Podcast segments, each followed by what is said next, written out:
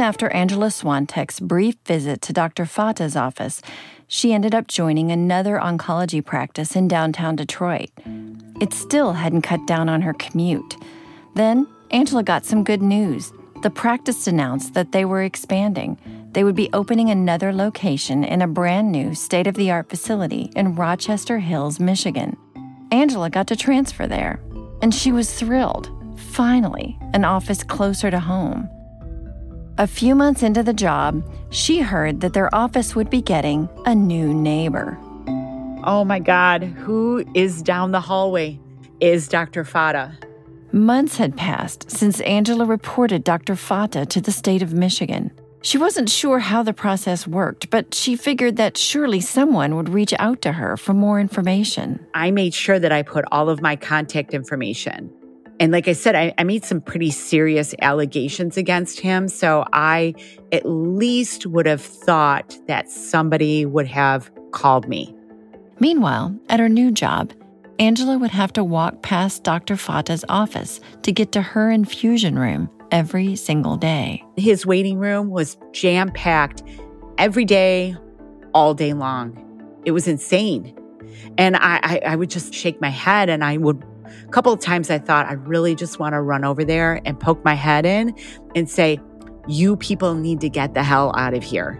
Finally, in May of 2011, a letter from the licensing office arrived in the mail. Of course, I immediately thought, oh, shoot, is there's something wrong with my license. When she opened it, she saw Dr. Fata's name and her name. The first thing that stood out to me was the fact that they spelt my last name wrong. And I thought, okay, um, it's not a very difficult last name to spell. She read on. Some time ago is how they started the letter. Some time ago, you filed an allegation. Some time ago, try a year ago. They said that they did an investigation and they found no violation of the Michigan Public Health Code, and the case was closed. There was no more detail in the letter, but Angela had questions. It took you 13 months to respond to my allegation. Where was this letter? Was this letter sitting unopened on somebody's desk? The agency didn't respond to a request for comment.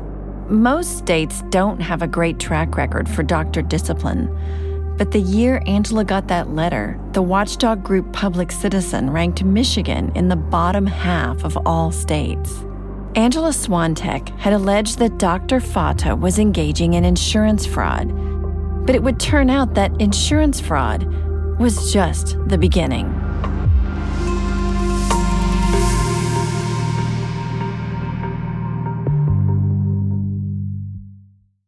We are pleased to have SimpliSafe as our presenting sponsor. U.S. News and World Report named SimpliSafe Best Overall Home Security of 2020. But how did they earn that title? By giving you serious, lasting protection. And all it takes is a simple 30 minute setup. With SimpliSafe, you get an award-winning arsenal of sensors and security cameras that blankets every inch of your home. You can set it up yourself in no time at all without any tools or wiring, which means no technician or salesperson has to step foot in your home. Once you're all set up, SimpliSafe will monitor your home around the clock. If there's an emergency, they'll immediately send help to your home. And here's something I did that eases my mind. Add SimpliSafe to your phone's contacts. If they call, you'll know it's them and can answer immediately.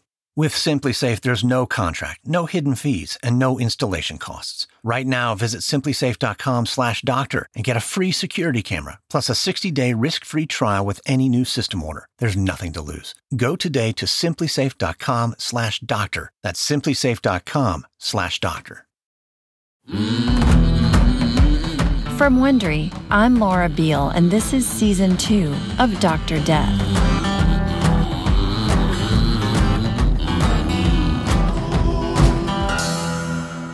This is episode two of six King Midas. Join Wondery Plus now to listen to Dr. Death Season 2 ad free in the Wondery app. Four months later, in September of 2011, Dr. Fata's practice hired a new office manager, George Karadsheh. I was born in Detroit, uh, living near uh, actually Motown uh, on West Grand Boulevard. George was in his early 50s, tall with dark hair and glasses. He had worked in healthcare for more than 30 years, And from an early age, healthcare was very important to him. I used to play on this on the lawn of Henry Ford Hospital when I was a kid, and I often wondered what was inside. What did they do there? Before his interview, he'd never heard of Dr. Fata, but of course, he knew all about Crittenden Hospital, where Dr. Fata sent his patients. It had a reputation for serving a posh clientele. George was honored to accept Dr. Fata's offer. The scale of the office was bigger than anything he'd managed before. He knew that a lot was expected of him, but he was excited to be part of it all. The position was a rare find, a six figure salary, which is a lot for an office manager, great healthcare coverage, a 20 minute commute.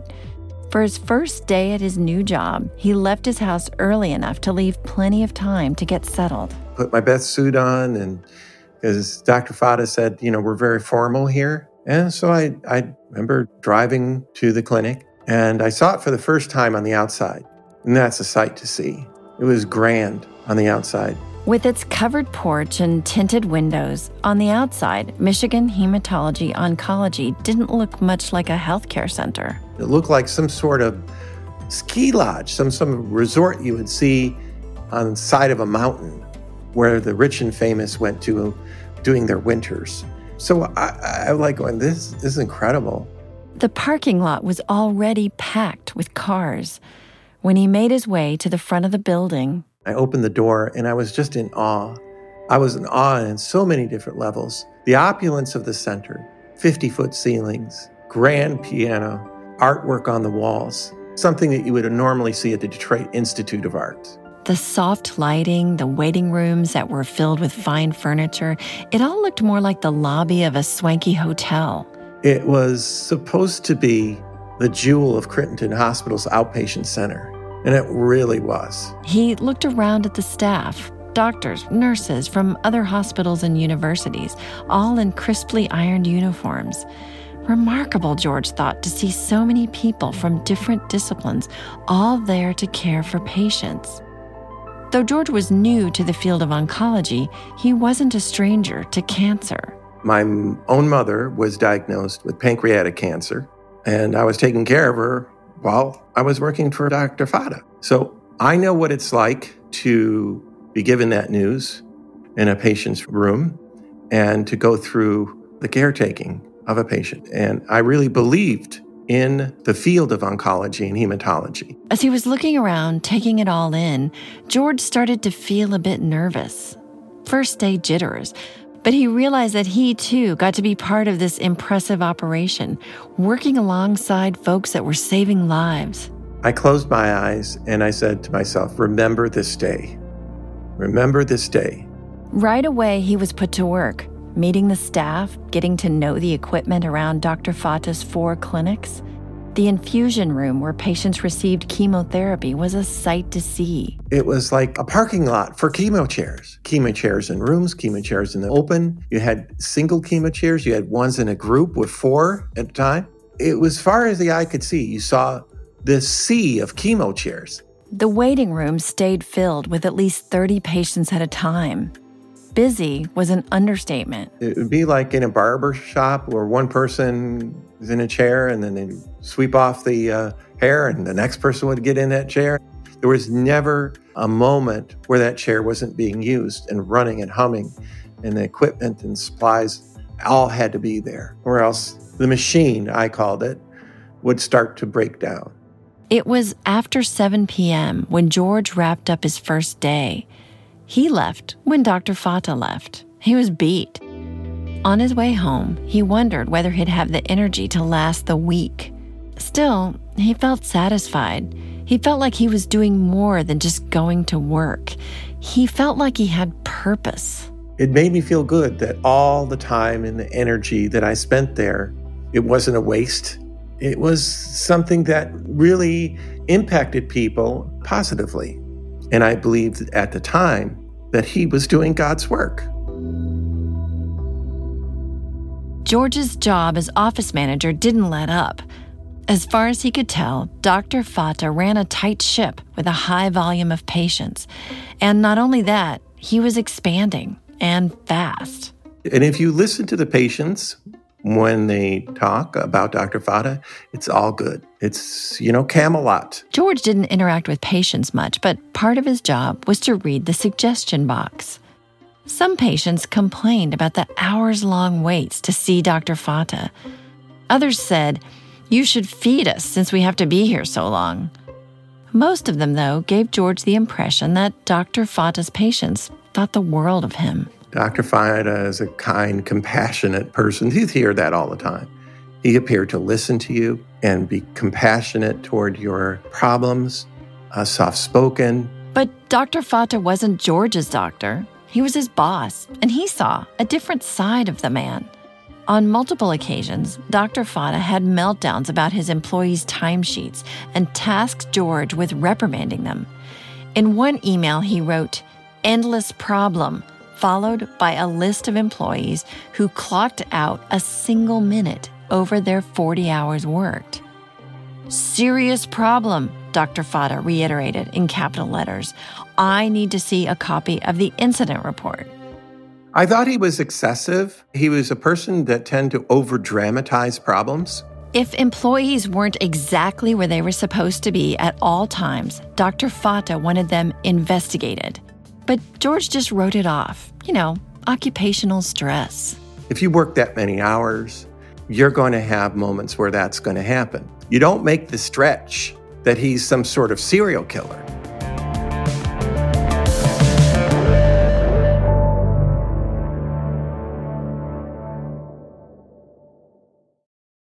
Have you ever had a dream? Something you wanted so bad you just couldn't let it go? For a group of kids in Harlem in the 80s, their dream would change pop music forever.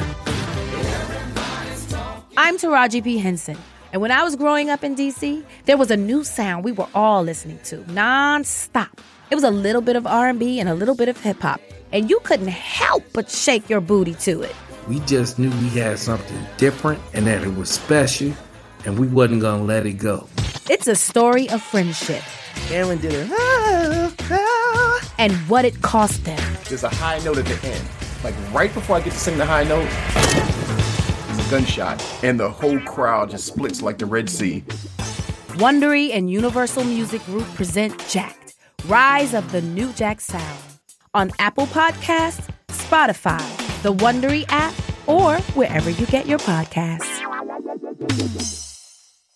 The perfect life is shattered in an instant. Everything changes, and nothing stays hidden in the undoing. HBO's new thriller starring Nicole Kidman and Hugh Grant. A chasm opens in their lives when a murder sends their New York City community into a frenzy. Stream The Undoing now on HBO Max, and stay tuned right now for a trailer. The thrill of adultery is that it exists in the shadow. We can lose ourselves sometimes but it doesn't undo who we are. People conceal the ugly truths. Why were you there that night? To protect themselves. I had this idea of a perfect family.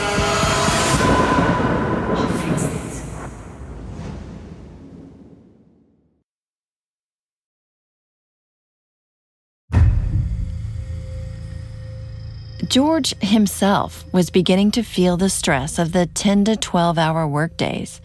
He barely had time to do his laundry, much less have a social life. A few months into the job, he started getting offers from other places willing to pay him just as much to work regular hours. So George went to Dr. Fata and put in his resignation. Dr. Fata had other plans.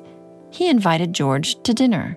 I was fully expecting to go to a dinner uh, that was at a fine restaurant because he wanted to talk to me about the future of the practice and how much he appreciated me. After all, George knew where Dr. Fata dined with the pharmaceutical reps.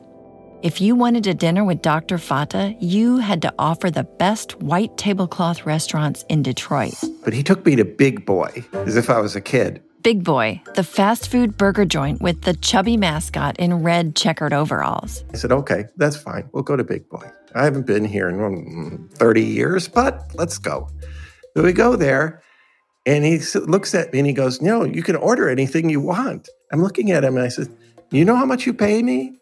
I can go to nice restaurants too, you know. When they got down to business, George was straight with Dr. Fata.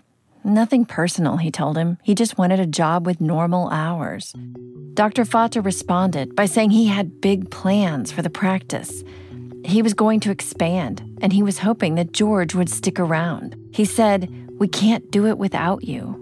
And then Dr. Fata made his big offer. He offered me somewhere like $40,000 to stay, just to stay.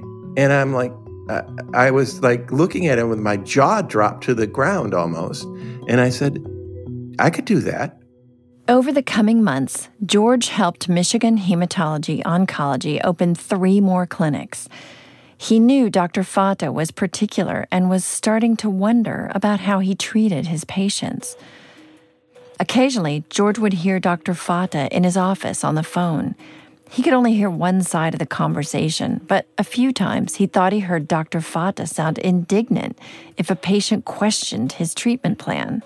If they didn't do things exactly the way he wanted them done, he would tell them to find a different doctor. He really felt that uh, he had your best interests, but it was like a Dr. Jekyll and Mr. Hyde with patients who didn't agree to what he wanted to have done. If Dr. Fata was frustrated with patients in the office, he usually kept it to himself.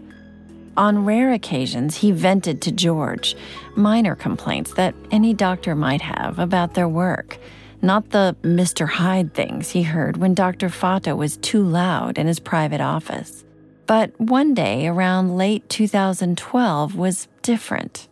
All day, Dr. Fata seemed to be in good spirits. He wasn't irritable or tired like he tended to be during a particularly long day. So George was surprised when Dr. Fata marched into his office, visibly angry. And he told me that this patient chose not to have any therapy. And he was incensed, like, like how dare he? And he explained that, well, let him go. Let him go. Let's see if he gets better treatment. Let's see what happens to him in six months. And I thought to myself, that's a little harsh. It was so harsh, it made George wonder did Dr. Fata really even care what happened to this patient? He treated that particular encounter like he had lost a sale, like it was a used car dealer whose customer just walked out on him, said, I'm not going to buy it. It was becoming more clear to George what Dr. Fata actually cared about growing his business and making money. In a little over a year since George had started, Dr. Fata's empire had grown from four clinics to seven. And that wasn't all. Dr. Fata formed his own pharmacy. He sent an email out to everybody saying, No one is allowed to refer outside of our own pharmacy. They have to go to my pharmacy. I don't care if they have it in their network or not. Then Dr. Fata opened his own diagnostic center. With a PET scan machine, he could run full body tests on patients to detect certain cancers. He no longer needed to rely on machines and radiologists in hospitals. He also started talking to specialists in every area of medicine podiatrists, surgeons, cardiologists, trying to convince them to be part of a new group that he formed. He called the group Michigan Institute of Professionals, which would essentially be an internal referral system. His end goal was surely ambitious. He wanted to run his own hospital system by February of 2014. And the more George watched him operate, the more he became convinced that helping patients was secondary to his boss. Fata was like King Midas. All he was concerned with, everything he touched turned to money. In June of 2013, Dr. Fata had a new task for George. Their clinic in Lapeer, about an hour's drive north of Detroit, needed a new doctor. I looked at him strangely and I said, You're talking about a different office, right? Not Lapeer. He goes, No, no, in Lapeer. George had recruited for Dr. Fata before, but Lapeer, a small rural town, was barely any good for business. The attending physician there, Dr. Soe Maunglay, only had a small number of patients each week. Dr. Fata in one day would have 70 patients, you see, and we couldn't barely maintain that office. So it made no sense that to have two doctors So I'd asked Dr. Fata over and over again, is this the office that you want me to recruit for? He goes, yes. I asked him, is Dr. Maunglay leaving? And he said, no, no, just I want you to get it. George didn't ask any more questions and began looking for a doctor. Around this time, George says he also had a couple of conversations with Dr. Maunglay. Dr. Maunglay remembers these conversations differently, but according to George, Dr. Maunglay told him he was leaving. Can you tell me why? And then he, he points up at the ceiling and he whispers to me, cameras. Dr. Maunglay and George found a more private place to talk. He told George he got another job out of state. But George was not prepared for what else he heard. Dr. Fata has been doing some things that you wouldn't believe. He has been administering chemotherapy to patients without need. He was taking patients off of hospice and putting them on chemotherapy. And then he was taking patients without disease and giving them chemotherapy to the very last day of life. And I'm suggesting that you go. You leave now if you can. Did this mean Dr. Fata was doing this to all his patients? His practice had been open for nearly eight years. What about those patients who had come and gone? What about those patients who had died?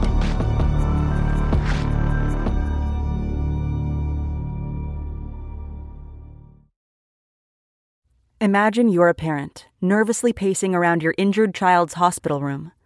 A doctor begins asking you question after question about how your kid got hurt you begin to realize that they are asking about your involvement in the accident. Where were you when he fell? How did he actually fall? And then you slowly start to see that they think you hurt your child intentionally. From Wondery and NBC News, Do No Harm is the terrifying true story of a family torn apart by the system that was supposed to protect them. Investigative reporter Mike Hixenbaugh chronicles what happens to the Bright family when their three kids are ripped away from them and the shocking moments that came next. With exclusive audio captured as the events unfolded, Do No Harm takes you inside the most harrowing moments of the Bright family's fight to protect their children. Subscribe to Do No Harm on Apple Podcasts. Join Wondery Plus in the Wondery app to listen one week early and ad-free.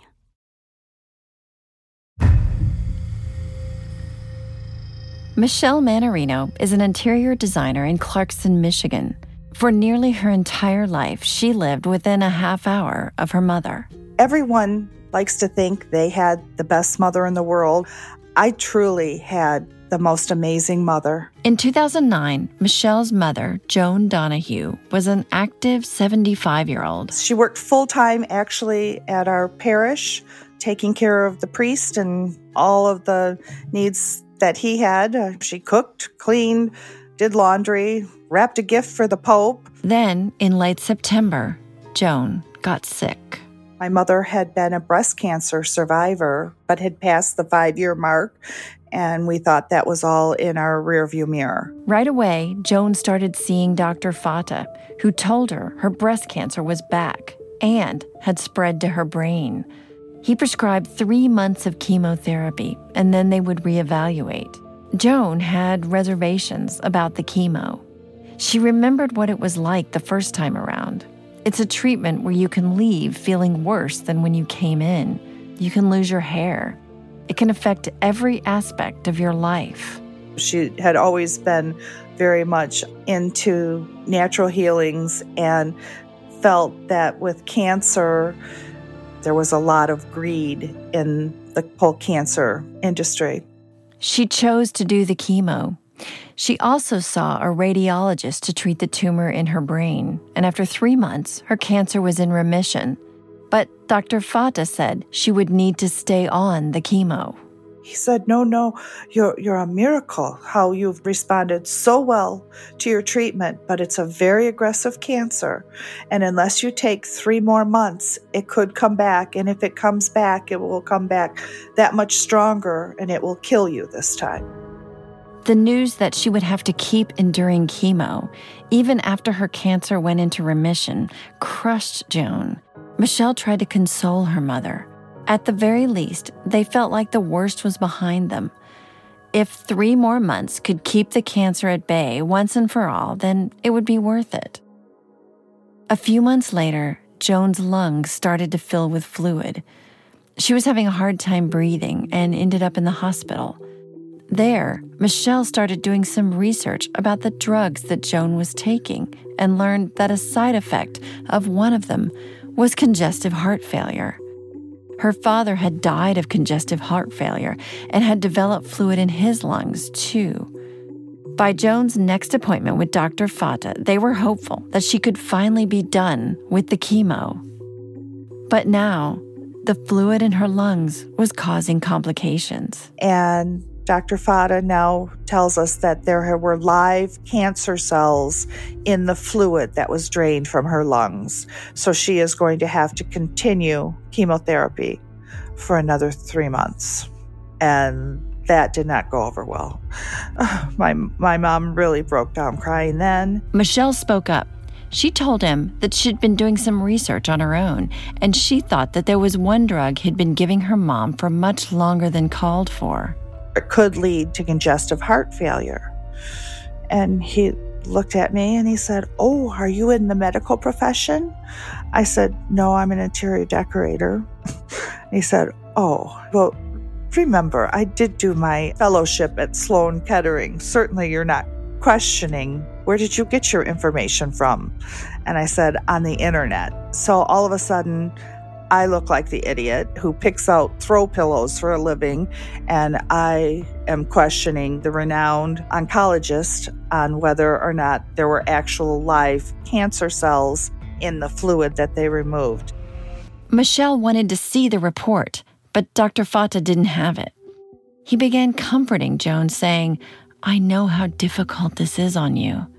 But he made it clear to her that her cancer was aggressive each of these appointments with Dr. Fata brought worse news. First, it was going to be three months, six months. Now she's done nine months, and you're saying she has to stay on this. And he said, I'm afraid to tell you, I think your mother will have to stay on this for her whole life to live. At which point, we were like, Michelle was beginning to wonder if her mother even still had cancer. She wanted a second opinion, but it was taking too long to get in with another doctor. In August 2010, Joan's lungs began filling with fluid again. Michelle met with the surgeon who would be draining her mother's lungs and asked him to look at the fluid to see if he found live cancer cells. He agreed, but when Michelle contacted him for the results, he apologized and said that he'd misplaced them. I was like, oh my God, can we catch a break on this or not? Here, I thought I had kind of worked out kind of a foolproof way to find out if indeed what he was saying about there being some live cancer was true or not. On September 26, 2010, Joan dressed herself for dinner, as she always did. She went down the stairs and was greeted by the whole family. Since she'd gotten sick, her children and grandchildren began meeting more regularly at Michelle's house for family dinner. We'd laughed, we'd talked. She had her favorite pie for dessert, it was blueberry pie. And we had just a lovely, lovely night. After dinner, Joan said goodnight to everyone and climbed the two flights of stairs back to her bedroom. In the morning, Michelle went to check on Joan. She had said, Oh, honey, I'm in so much pain. I was calling you during the night, but you didn't hear me. I said, Oh, mom, why didn't you come and get me? She said, Oh, I didn't want to disturb you, um, but I, I'm really in so much pain. Joan was experiencing severe pain in her abdomen, and it wasn't going away with an over the counter painkiller. She needed something stronger. Michelle tried to call Dr. Fata, but he wasn't in. Joan needed to go to the emergency room. She did not want to go to the hospital in the worst way. She said, "Oh, please, honey, just find me some some something for the pain." But since I couldn't find anything for the pain, I had to go to a doctor to since I was unable to get it through Dr. Fata. Michelle felt like she had no choice. She and her sister took Joan to St. Joe's Hospital right away. And there, the staff wanted to give Joan morphine. Oh gosh, my mom is a real narcotics virgin. I mean, she's been this whole year, she's Aleve is her, you know, heavy hitter. Is there something more mild that you can give her? And they said yes, and they gave her Dilaudid. When they gave her the Dilaudid, she immediately fell asleep. I mean, out. Dilaudid is another painkiller. Joan fell asleep so quickly it worried her daughters. They called um, apparently Dr. Fata's office at the ER and were told that he would come and assess the situation. And so, no doctor, nothing, no one did anything with her. As the hospital records tells about her anxious family, well, the anxious family was saying, a doctor needs to look at her. Someone needs to look at her. She's still sleeping. Two and a half hours passed. And when we got her to the room, they said, Well, how long has your mother been coding? And we said, What do you mean? She she was walking this this morning. What do you mean? Coding meant that Joan's body was shutting down. She was barely breathing. The staff announced a code blue to alert the emergency team that Joan was in need of resuscitation. And she was just in excruciating pain. Michelle and her sister did everything they could to make Joan comfortable, but the pain didn't subside. Both of them held her for two hours straight, and finally, Joan couldn't take it anymore. She just looked at my sister and I and said, I, am so sorry, girls, but I'm just to have to die. The next morning, Dr. Fata finally reached the hospital.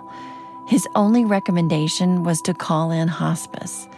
He wanted her admitted that day, and he insisted that she go to one in particular Guardian Angel Hospice.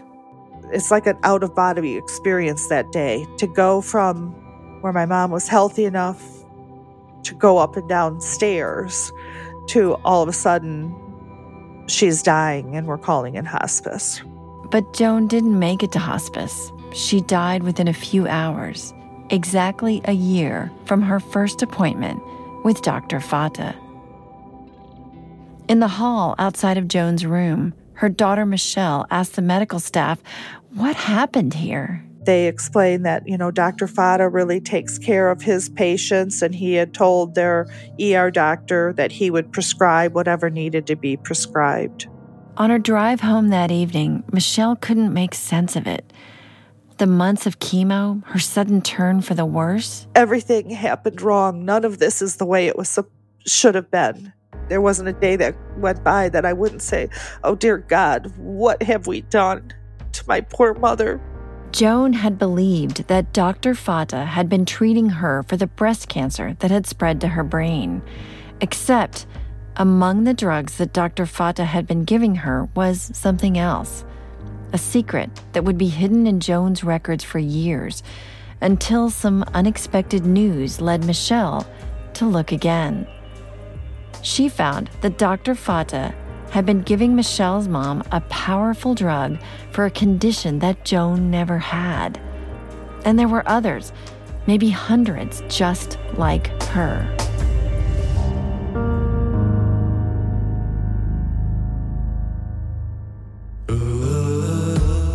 And I remember my attorney, he said, stop doing what you're doing. Don't investigate anymore. At this point, just let the FBI take over. That's on the next episode of Dr. Death, Season 2. From Wondery, this is episode two of six of Dr. Death Season 2. The next episode will be out in a week, but listen to it right now, ad free, by joining Wondery Plus in the Wondery app. If you want to help us spread the word, please give us a five star rating and a review on Apple Podcasts. And be sure to tell your friends. Subscribe on Apple Podcasts, Spotify, the Wondery app, or wherever you're listening right now. In the episode notes, you'll find links and some offers from our sponsors. Please support them. Another way you can support the show is by filling out a small survey at wondery.com/survey. I'm your host, Laura Beil. Heather Schraring wrote and reported this story. Associate producer is Chris Siegel. Story editor is Casey Miner. Fact checking by Jacqueline Coletti. Additional production assistance from Daniel Gonzalez. Managing producer is Latha Pandya. Sound design by Jeff Schmidt. Our executive producers are George Lavender, Marshall Lewy, and Hernan Lopez for Wondery.